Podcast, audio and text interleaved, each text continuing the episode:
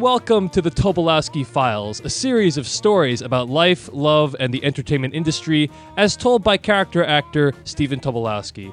Joining me today, as always, is the man who played Dr. Perkins in James Keach's 2006 film Blind Dating, Stephen Tobolowsky. Thanks for joining me today, as always. Oh, gosh. Uh, it's so great to be here. You know, that is blind dating, that has to be the subject for another story. because being in Utah with Chris Pine and James Keach and Jane Seymour was hilarious. But there, there are too many, too many stories. So you have inspired me, and that'll be coming down the line. That is too funny. Indeed. Oh, well, Chris gosh. Pine, who of course ended up playing uh, Captain Kirk in the newest Star Trek film. Absolutely. And and you know the great thing about Chris Pine uh, is, and, and I think I mentioned it on uh, Slash Film, is one of the great things about Chris Pine is in in great Shakespearean tragedies, they would always have one character like uh, Edgar in King Lear, who traveled through all the stages of man. He, he, would be a lord, he would be a peasant. And you have these characters that repeat over and over again in Shakespearean literature that experience the gamut of mankind. And that is Chris Pine. Because I, I remember Chris when he was like a gopher on TV sets, getting on TV shows, getting coffee for people. And he worked on the crew. He worked as an extra. He worked as a stand-in. He played small parts. He is uh, kind, giving, wise, talented, and he's got the looks. you know, he's got the great looks that make him so perfect for Captain Kirk. So. Uh, uh, uh it could not happen to a nicer guy, is my way of saying it. Speaking of King Lear, Stephen, uh, I think you were telling me before the show that you teach an acting class. Is that correct? Uh, David, that's way too grand. Uh, I don't actually teach acting. I teach improvisation, and and I've had I've taught this class now for I guess about four or five years, and I've had the most unusual assortment of people in there. I've had cops, I've had uh, construction workers, I've had people with their own TV shows, people on Broadway, I've had gardeners you know, and I have no idea why gardeners would need improvisation. Uh, I remember one of the cops mentioned, uh, I, I, asked people when they had used improvisation in their business, and the cop said that he was on an airplane with a Colombian drug lord who had a gun to his head, and he had to improvise to stay alive and kill the son of a bitch. Uh, we were all very quiet in class after that revelation. But it, it inspired me somewhat for, for this week's stories because no matter how I teach these classes and when I teach these classes, these people, kids and grown ups, all have the same look of terror in their face when they start thinking about show business. And, and how do you start show business? How do you get into show business? And it made me think very much of um, my beginnings, my career and it was the subject of, of this week's story. I thought back and I remembered, wow, I came out to Los Angeles in the year of the bicentennial. That's 1976. It was the year of the tall ships, for those of you still alive and old enough to remember. At the time, I had a broken toe about two months earlier and was wearing what they call a moon boot on my right foot. and the moon boot was a good news, bad news situation. It was bad news because I was not fully functional, but the good news was I learned to drive with my left foot. Because I was not fully functional, my mother decided to help me make the long drive to LA, which was also a good news, bad news scenario. Now, the car was as full as a card could be. It was like something from the Guinness Book of Records. The trunk was packed. The back seat was stacked to the roof, no using the rear view mirror. Uh, the side seat was full, and even the driver had to sit with a clothes basket in their lap and a stack of magazines under his or her chin. My mom and I developed a buddy system when we got to filling stations. Whoever was in the passenger seat would have to get out, run around the car, open the driver's door, and unload the baskets and magazines so the driver could get out stretch their legs, and then whoever was driving again would have to get back in the car, be loaded up with baskets and magazines before we took off again. After about four days, we reached Hollywood, and we found an apartment building that had a vacancy, and my mom thought it looked clean, primarily because it was painted white. My room had a Murphy bed, and those were those old fashioned beds that kind of came out of the wall. And I liked this thing because during the day I had a big living room, and during the night I had a big bedroom. Mom cleaned up the kitchen and the bathroom, and I put my 12 inch black and white set on a box, plugged it in. There was the evening, evening news, and voila, I had a home. Mom and I went to the grocery store and I bought provisions cereal, milk, bologna, bread, mustard, pickles. You had beer and you got the four basic food groups. Mom got a plane ticket the next day to go back to Dallas, and I remember she hugged me and looked at me with love and terror and she issued her parting words Stephen, whatever you do, don't go into porno. Off she went, and I was on my own in the city of angels. Now, I'm not saying I was naive, but here I was living in an area that we now call West Hollywood. Every morning I had breakfast at a place called the French Market that only had men as customers. Many of these men wore leather pants, leather vests, cowboy outfits. One morning, a man asked if he could sit with me, and I thought maybe there was just a shortage of tables. When I continued eating and reading my morning newspaper, the man stormed off. I had no idea why. And then the waitress came up to me and asked me what we did during the day. And I asked, Who is we? And she said, You guys. And I said, Which guys? And she said, Gay guys. What do you gay guys do during the day? Oh my gosh all of the clues I had missed suddenly came together like the end of a Hitchcock movie. The muscle shirts, the torn jeans with the exposed butt cheek, the leather chaps. These were gay guys and not cowboys. I had been lulled into a false sense of security by my Texas upbringing. As I looked at it, there was nothing normal about California. The weatherman on TV mentioned that we were moving into earthquake season. Earthquake season. Back home, we called it September. Then came the fires, which from a distance on the beach at night were kind of lovely in an Armageddon sort of way. Then came the floods. Now, I had some friends who had also moved out from Dallas who lived out in the country outside of LA, Topanga Canyon. And they lived in a house where the 60s rock band, The Canned Heat, used to live. It was very cool. And then these unbelievable rainstorms hit the area, and their house that had been spared by the fires was now threatened by a flood, and they called me up to see if I could lend a hand in saving what was left. With all the rain, the normally tiny Topanga Creek was now this huge, raging torrent. I mean, you could see cars being swept along this stream to the ocean.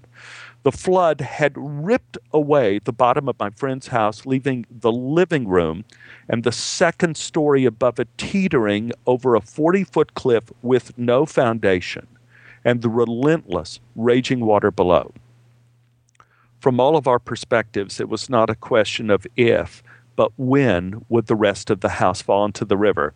And, and you have to understand, this was so dramatic, this house hanging over this raging torrent, they actually had a photograph in Time magazine of the house dangling over the abyss before it fell. The only thing left of the living room were some slats of hardwood flooring extending out into space, connecting to an intact but crumbling portion of the opposite wall about 20 feet away. And teetering against that distant wall was their stereo. And on that stereo was Fleetwood Mac's new album, Rumors whenever I had visited them in happier times, which was like a week ago, that album was playing nonstop as they passed around a joint and talked about college or dogs or sunsets. And now there was an unintended irony in my friends humming Don't Stop Thinking About Tomorrow in the middle of all this wreckage. That evening, they came up to me with a long, thick rope. And they said, Stephen, glad you could come out. We want to know if you can go get our record player. I looked out over the planks of wood. The raging flood could clearly be seen and heard through all of the broken and missing floorboards. They said, Don't worry. We're going to tie this rope around you in case the floor collapses. I looked unconvinced. Joe, who was always smiling, came up to me and said, Hey, Stephen, hey, you know, I was in the Merchant Marine and I can tie a good knot around you. Uh, and there's a very big, strong tree over there. We'll just tie the rope to it. You will be very secure. So this was plan A. I asked, why pick the biggest, heaviest guy for this job? Why not pick a small woman? And a small woman answered me, because I may not be strong enough to carry the stereo back. And I learned at that instant that feminism worked better on the college campus. But she had a point, and after we shared an unusually large reefer, I agreed to get the stereo. Joe tied a knot the size of a cantaloupe around my waist, and I headed out across the boards. And here's where I had a teaching moment. Any endeavor as ill conceived as this is likely to have some unintended consequences. As I walked out on the pieces of unsupported floor, they started to bend down with my weight. So with each little step I took, the floor creaked and groaned and bowed down another few inches. And I realized at this rate, even if the boards didn't break and drop me into the flood, I would still never be able to get back with the stereo because at this point, the planks would be bent down at an 80 degree angle. So I stopped.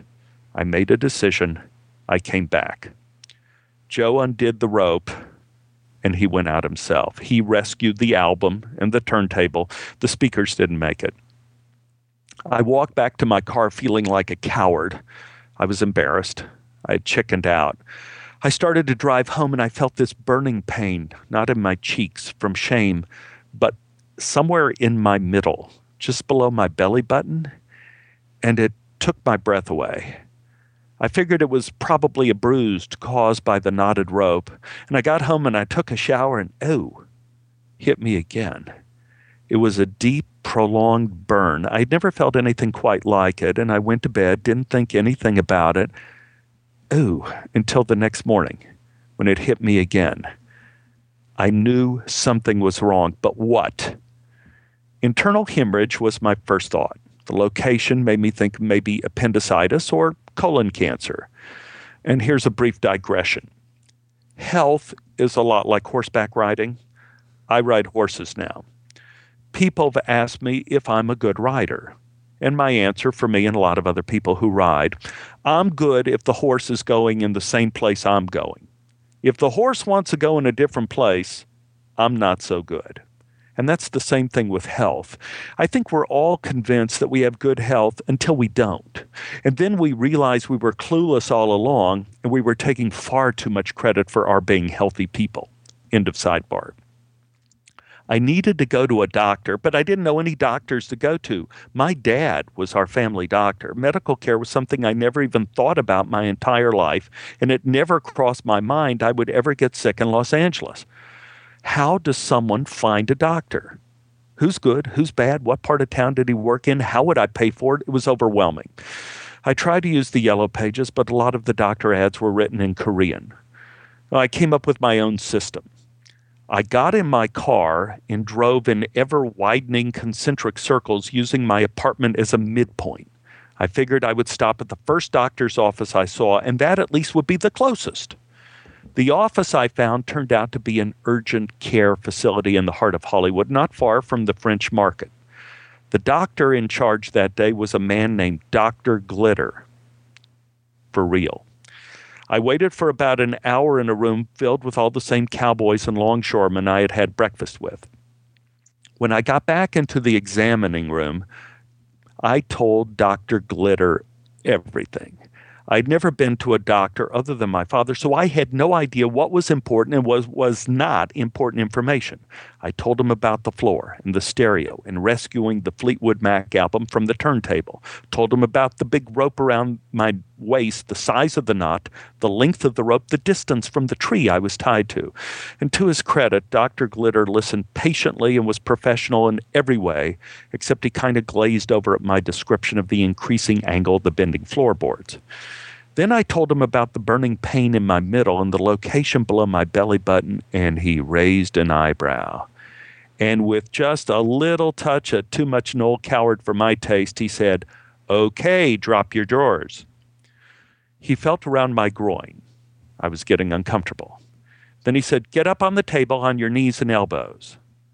I had never had a prostate exam in my life. No one prepared me. No one told me I would have to go through something like this as routine maintenance.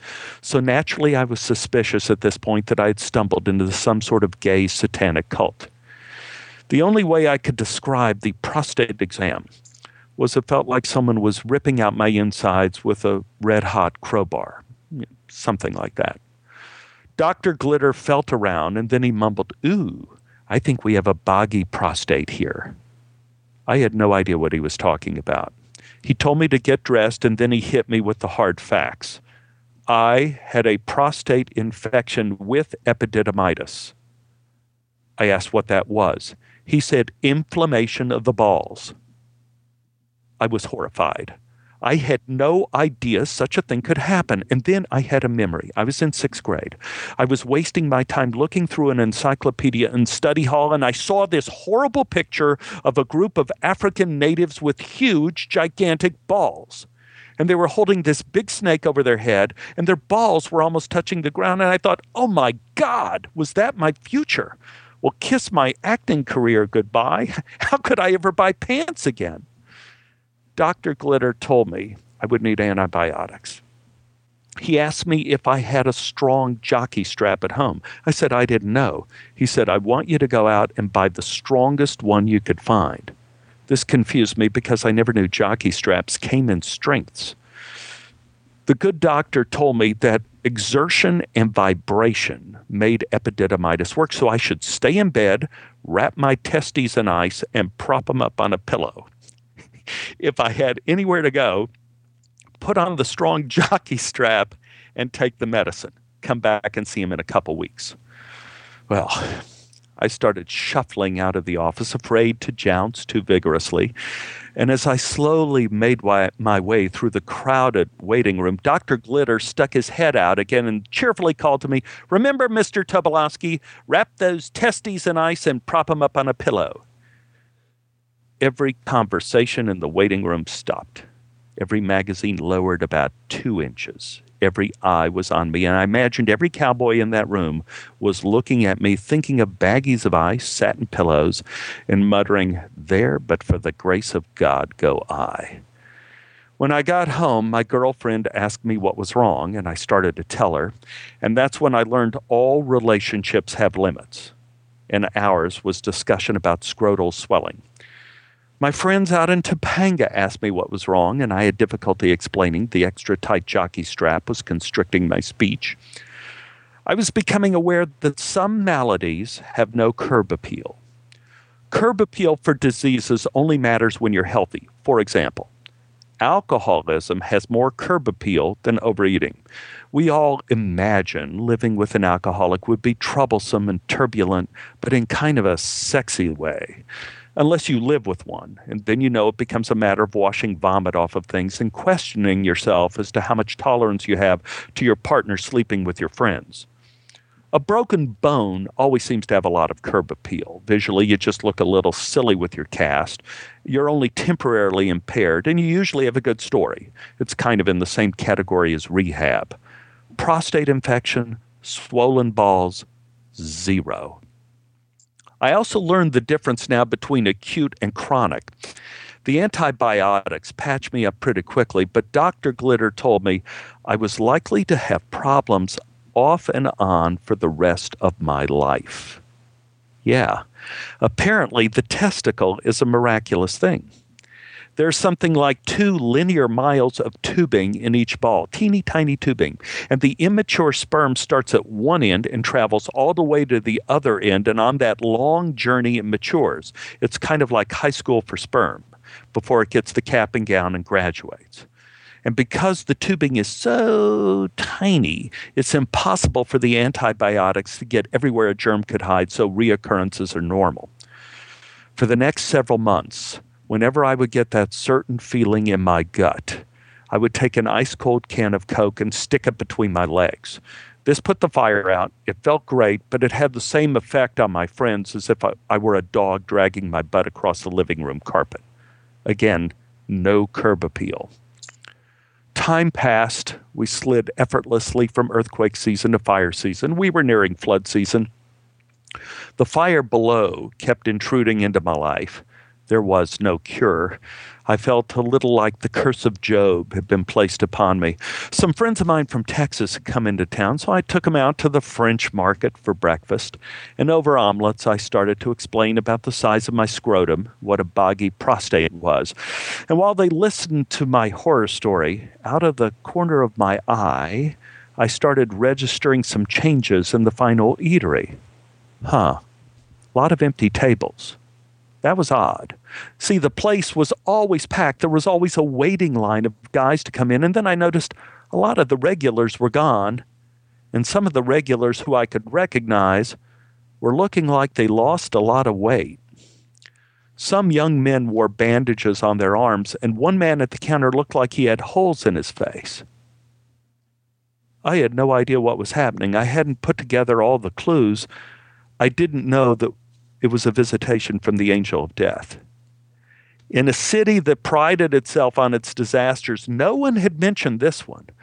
Something called grids was on the loose. You heard it whispered about. In a few months, the word AIDS would rear its head, never to leave our door again. And if I were to give Armageddon a face, it would not be the fires, it would not be the earthquakes, but it would be the faces of one of these young men, just like me, they'd come out to Los Angeles to find something. And I guess they did. No one ever said Pandora's box had a warning label on it. There is a Zen parable that goes like this A young married couple goes to a master for a blessing, and he looks at them and writes on a banner Godfather dies, father dies, son dies. The couple is horrified. They curse the master. They say, How could you write such a terrible thing and call it a blessing? The master looked at them calmly and answered, This was a blessing. This was the formula for a happy life. Grandfather dies, father dies, son dies. If the order is any different, you will have the greatest of sorrow. Los Angeles had become an unintended consequence. It became a land of dying sons. My malady, besides having no curb appeal, now had become trivial to boot but I was forced out of my role of being the central victim in my own life. My sin story goes like this. During this year of horror and fear, and you have to remember, at this point in time, nobody really knew the extent of what was going on. I went to a barber shop and there were three chairs. Two of the barbers were old Italian men who'd been cutting their hair their entire life. The third chair opened up, and the barber, was a young, painfully thin gay man, probably in his late 20s. I sat in his chair with some hesitation, and he smiled at me and told me not to worry, I wouldn't catch anything. He started cutting my hair. He told me he had come out from Indiana. He wanted to be in show business all of his life, but it hadn't worked out. But fortunately, he had been to beauty school and he could still work as a barber. Then he had gotten sick. His condition was fatal. His mother wanted him to come back home, but he was going to stay in Los Angeles with his friends and work as long as he could. And for his mother, he decided to do something he had never done. He was going to write the story of his life and give it to her as a parting gift. He told me he had one practical problem. He knew how the story begins, and he knew how it would end, but he had no middle chapters. The face of that young man haunted me for years. And like many things that have come into my life unexpectedly, they've often been unappreciated. It took me years to realize that that boy from Indiana was a blessing. He taught me that there is always hope for a life well lived. You just have to decide to tell your story. The middle chapters start on any afternoon when you decide not to give up. For me, they may have started that day.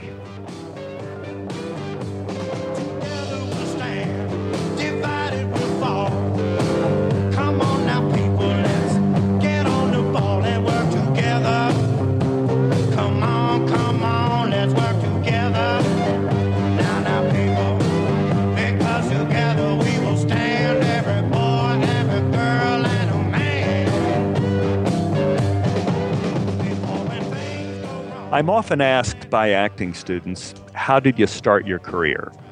And without getting too cute about it, I'm always struck with the same question How do you define the starting line?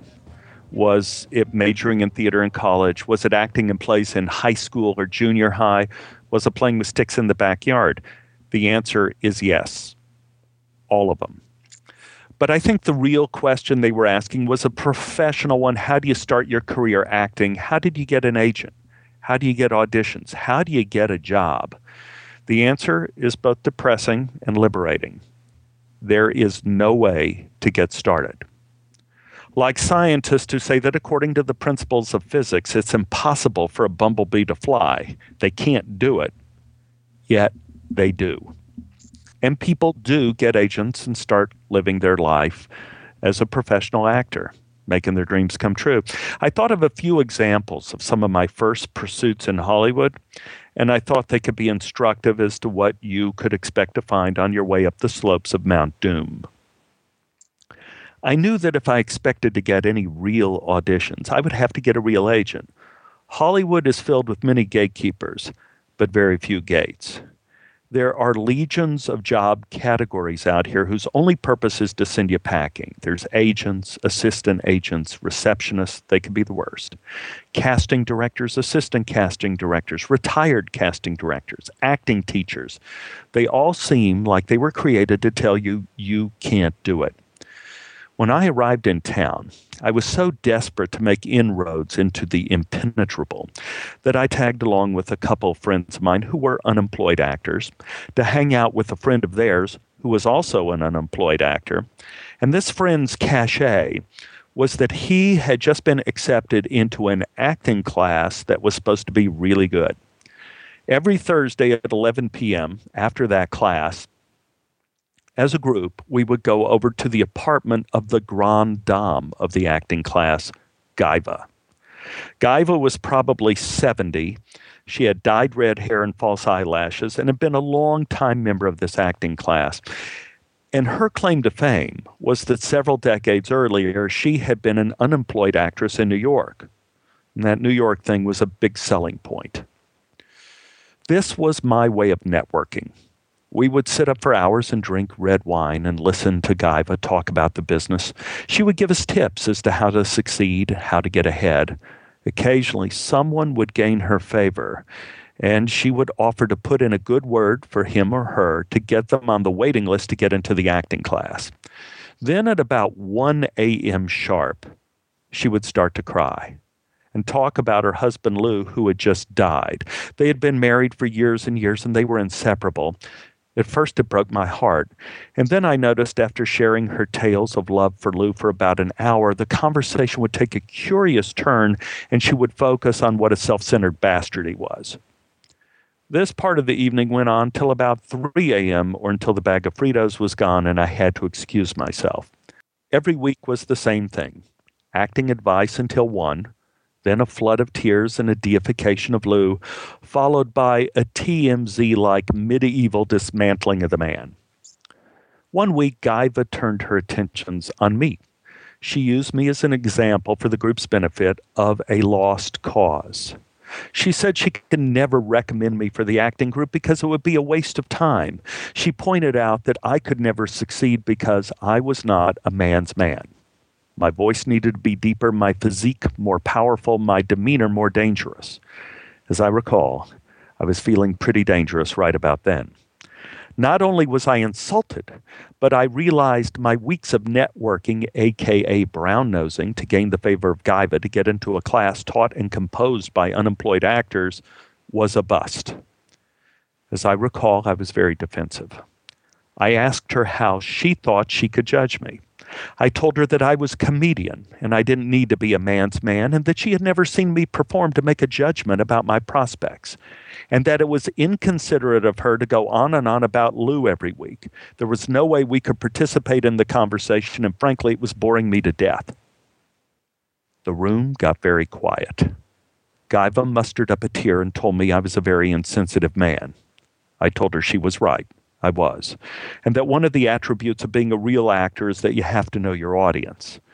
And you also have to know when to get off the stage. With that, I left. I always felt pretty bad about being mean to Guyva. It's always better to take the high road. My only consolation was that in the middle of all of this, I saw the look in her eye, and I didn't really hurt her feelings. But I saw that she was actually thrilled at having another role to play in which she was the star and she held the audience captive. I began my pursuit of an agent. Now, there was a rumor that an associate of the big agency in my hometown in Dallas was headed out to LA to open up a West Coast office. It was also hinted at that all of the Dallas talent in LA were in. Wow. I couldn't believe my good fortune. Could it be that this vital and seemingly impossible step was already a fait accompli? No, it could not. Kelly Green arrived in Los Angeles and set up meetings with all of her Dallas people the meetings had to be set up around her work schedule, where during the week she was going to be selling rain gear on commission at the May Company, a local department store. I didn't know which was more dispiriting that I would have an agent whose primary job was selling umbrellas, or that I would have an agent who thought it was going to be a good idea to sell umbrellas in a desert. Either way, I felt like this was not jumping on board the Silver Screen Express. And against my friend's advice, I turned Kelly down, kept on looking. I bought one of those actors' newspapers that had a list of agents, and I went down the list until a name jumped out at me Carol Farrell. Oh, I liked it. I liked the way it sounded because it rhymed. It sounded show busy. So I called up for an appointment, and lo and behold, the secretary said Miss Farrell would see me. I went in with a photo taken in Dallas of me wearing a black turtleneck against a black background. I looked like a severed head in a medical textbook. I typed out my pathetic resume, which included two college productions of A Midsummer Night's Dream, two productions of Importance of Being Earnest, some anti Vietnam one acts, and a couple student films that were never seen by anyone.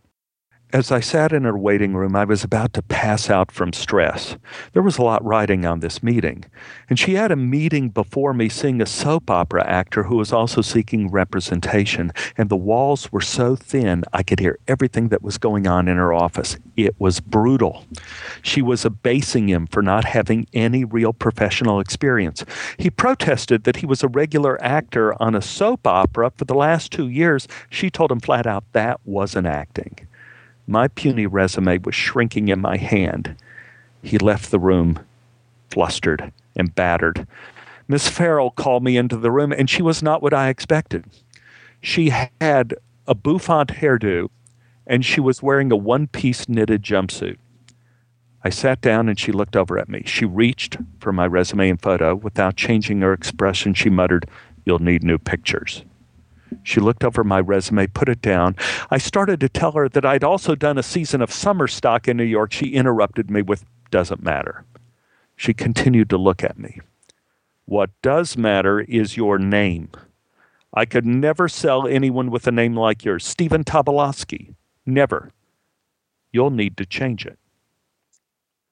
I thought about my father and my grandfather and the generations of my family in Russia and Poland lost to written history by wars and persecution. And then I said, What name could you sell me as? She thought about it for a long beat and answered, Steve Adams. I could sell you if you changed your name to Steve Adams. And I said, Great. Why don't you tell people you represent an actor named Steve Adams? Then if they hire me, we'll change it. I called home that night and told mom and dad that I had met an agent who wanted me to change my name. There was a little bit of hesitation on the other end of the line, and then I was surprised that their basic attitude was, hey, whatever it takes. I had some resumes made up with Steve Adams, and I even sent some out to my friends. I hear they're still holding them as hostage for future blackmail. I dropped them by Carol, who was on the phone. She looked she nodded her approval. I left. About two days later, phone call. Carol said she needed to see me right away. She had a job for me. I rushed over to her office. She asked me if I played basketball. I said yes. I'd even played on a team. I was on the Carpenter Crusaders when I was 11. I played forward, and I had a scoring average of four points per season. As I recall, I got hurt a lot. And when you're an actor, everything is on the resume. Your life is your palette. She asked me how tall I was. I said six foot three. She looked at me and with a straight face and said, Could I be six foot six? I told her yes, in three inch heels. That's really when it came home to roost that perhaps Carol Farrell was not living in the same universe as I was. I was never seen for that job. I was too short. I was learning that Hollywood was a place where traditional laws of physics didn't necessarily apply. One of the apartments I looked at during this period of time had an odd feeling to it, and the landlord told me it was built to Western proportions. I had no idea what that was. He told me in the old days, of the Western two reelers, they used to build all of their sets to a ratio of 7 eighths to the actual size to make the stars look bigger. In other words, it was the opposite of telescopes. In astronomy, the great telescopes are not rated by how big they make something look, but by how much illumination they allow. That ain't Hollywood. I was Steve Adams for another two weeks, and then my search for an agent continued. I got a return call from an agent I had submitted my picture and resume to. He asked me to come by his office at noon. I did. He wasn't there. The door was locked. I went home. I called later and asked him if I got the time wrong. He called me back and said no. He was just at lunch and forgot. He suggested I come back at the end of the week, which I did. He wasn't there. The door was locked. I went home. I called him and asked if he forgot again. He returned the call a few days later and said, no, something unexpected had come up. He asked me to come back that afternoon. I asked if he was really going to be there that time because if he wasn't, I was going to have to kill him, skin him, and stick his head on a pike. He laughed and said he would be there. I went back that afternoon, and lo and behold, the office door was open. He told me he couldn't take me as a client unless I auditioned for him. And I said that was fine. I had a modern monologue and a Shakespeare. I, I could do it right there for him right now. And he said, no, no. He thought of himself as something of a writer, and he wanted me to do some of his material. He handed it to me. It was some speech like you'd find in a Western about the hot sun and being in jail and eating bugs for breakfast and getting lynched. I don't know. It was like something Walter Brennan would have delivered in Judge Roy Bean. I told him I would learn it and come back, and he said no. He wanted me to come to his house Friday night and perform it. Oh dear. I was naive, but I had seen The Graduate. I didn't know what to do. If I don't show up and he's legit, I miss out on getting an agent. If I do show up and he's not legit, I take a chance of being drugged, raped, and murdered. I went for the agent. I had no idea what was in store for me. He told me to show up at 8 p.m. He lived in the Hollywood Hills. I made my way through all the nooks and crannies and byways around the Hollywood Bowl. I parked, got out of the car, adjusted my tie and my sport coat, walked up to a huge wooden door and knocked. A maid opened the door and showed me inside, and whoa, there was a party going on. There was about 40 people, all smartly dressed, eating finger food and drinking cocktails. And I see the agent standing on the far side of the room in a creamy silk shirt, talking and laughing with one of his compatriots. And he saw me and he put his food down and shouted to the room, Yo, everyone, hey, everyone, quiet down. We got a special treat tonight. We're going to have a little extra entertainment. This young actor came to my office a couple weeks ago wanting me to be his agent.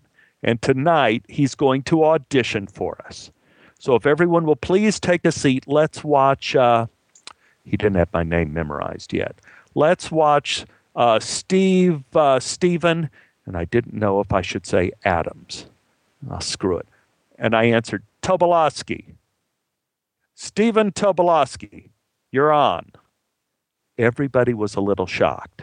And I could see one woman looking at first like this was going to be a whole lot of fun. And then she looked like this was kind of weird. And then she looked like she would rather be anywhere else on earth. I waited for everyone to get absolutely quiet. If nothing else, we would share this moment. If people kept eating shrimp, I stared at them. I was thinking that all I had left in this exchange was my dignity. And if this guy wanted me to do a speech about bugs in the food at his party, that's what I would do. I delivered the speech directly to one woman on the front row. I never broke eye contact. I finished. I left the house. I drove home. And I never called the agent again. I ended up running into the guy over the next 20 years, off and on. I was always polite. I took the high road, but I never tried to engage him in conversation. The lessons of Hollywood are never what you think. And that's because Hollywood has never been a part of civilization. By definition, it's been an antidote to civilization. It's been a refuge and an escape. It manufactures ways to kill time. Consequently, it's a war zone. And in a war, sometimes discretion is the better part of valor.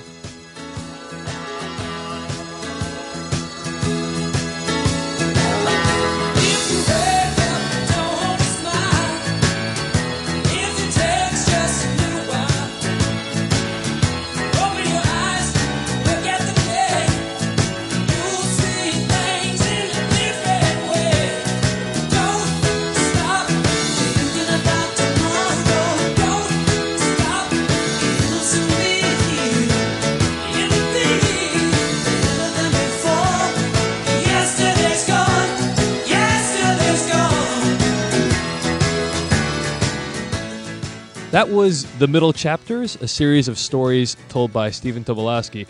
Stephen, whatever became of this mystery agent that uh, that you never went back to? You know, I, I, I should clear up. Uh, I realize there's an impression about him that he was either an axe murderer or a flake or a sexual deviant or something like this. Actually, not. He was actually a very legitimate agent who handled a lot of big actors in town. So, uh, in a way, maybe I did miss out on taking the high road and never calling him back. Indeed. Well, if you had done that, you might not have ever become Ned Ryerson from Groundhog Day. Hey, so. you know that's you, you know the. Well, I guess maybe that's another story for a different middle chapter of of how I did get my agent, which Oh, yeah. was also kind of by happenstance. But I always had a mantra when I when I came to uh, Los Angeles or being a professional actor is get a job, get an agent, get a good job, get a good agent. And and that I think is true for all the people starting out. You have to put it out there first for people to see you and to want to take you into their agency. And then as you get experience, you, you can move on up the food chain. Well, I'm sure this is good advice for uh, lots of our listeners out there. Well, I'm- sure there are a lot of people listening who, who are interested I in getting. no, I, I get emails from people all the time who are actors starting out asking me a little acting advice. Well, speaking of emails, Stephen, uh, where can people reach you if they want to send an email to the great Stephen Tobolowsky? I think the best place to reach me is at Stephen Tobolowsky at gmail.com. And that's S T E P H E N T as in Tom, O B as in boy, O L O W S K Y, the Russian spelling. Y, not I. And you are also on Twitter now, aren't you, sir? Hey, I'm I'm a Twitter guy now, and we're trying to figure out on Twitter how to get my cat to where my my mentally retarded cat Finn to allow me to pet him. So it's going to be an ongoing Twitter project. Uh, that and of course answering questions about the uh, podcast. Indeed. So if that sounds riveting to you, then you should follow Stephen on Twitter at uh, twitter.com slash Tobolowsky, right? That is correct. Very cool. Uh, you're rapidly accumulating a following, as well you should. Um, you can also uh, follow me at twitter.com slash Dave Chensky. That's Dave Chen, S-K-Y. And uh, you can also uh, email me at slash filmcast at gmail.com, which is uh, the email address of the normal show I host, in addition to the Tobolowsky files, is slash filmcast at slash filmcast.com. So that's going to bring us to the end of this week's episode of the Tobolowsky Files. I want to remind people of uh, two things. Number one, uh, if you want to subscribe to the show, head on over to tobolowskyfiles.com. You'll find every single episode that's ever been done there. And uh, please use the new podcast feed links to subscribe in iTunes and in RSS, uh, whatever reader you'd like. And finally, uh, I just want to say uh, a, a, big shout out to a special movie that Stephen Tobolowsky's in, which is very much the inspiration for this podcast. Uh, Stephen, what is this movie I'm referring to? Oh, that's sweet of you to mention. It's uh, Stephen Tobolowsky's birthday party. It's a storytelling movie, and it's been all over the world. Uh, where I do totally different stories that I'm doing on the podcast, I should mention. But uh, it's it's kind of a delightful film for those who haven't seen it. And, and you could find it, I think there are a couple places to find it now. You could uh, find it at STBP, Stephen Tobolowsky Birthday Party, STBPmovie.com. You can find it at Amazon.com, and we're rentable now at Netflix, which is great. And it's a really enjoyable movie. And if you like the Tobolowsky Files, I, am willing to bet money that you're going to enjoy Stephen Tobolowsky's birthday party. So, anyway, that's going to bring us to the end of this episode. Tune in next week. And thanks for listening, guys. Have a good week. Bye bye.